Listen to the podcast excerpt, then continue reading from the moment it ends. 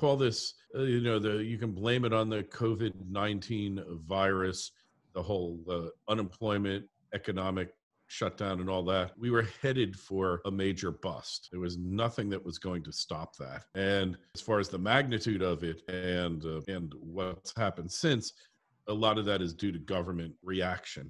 And I'm not going to pass judgment whether it's right or wrong it's what it is. And perhaps it would have been a minor blip for every day that it uh, that we don't reopen the consequences uh, grow. But in any event i expect eventually the stock market will uh, continue growing. You got to look at the economic landscape. We've had trillions of dollars in liquidity and funds injected into the economy. And this is this is uh, money that doesn't exist that uh, that basically the federal reserve has printed out of thin air. So at some point, you can pretty much take it to the bank that consumer prices will go up.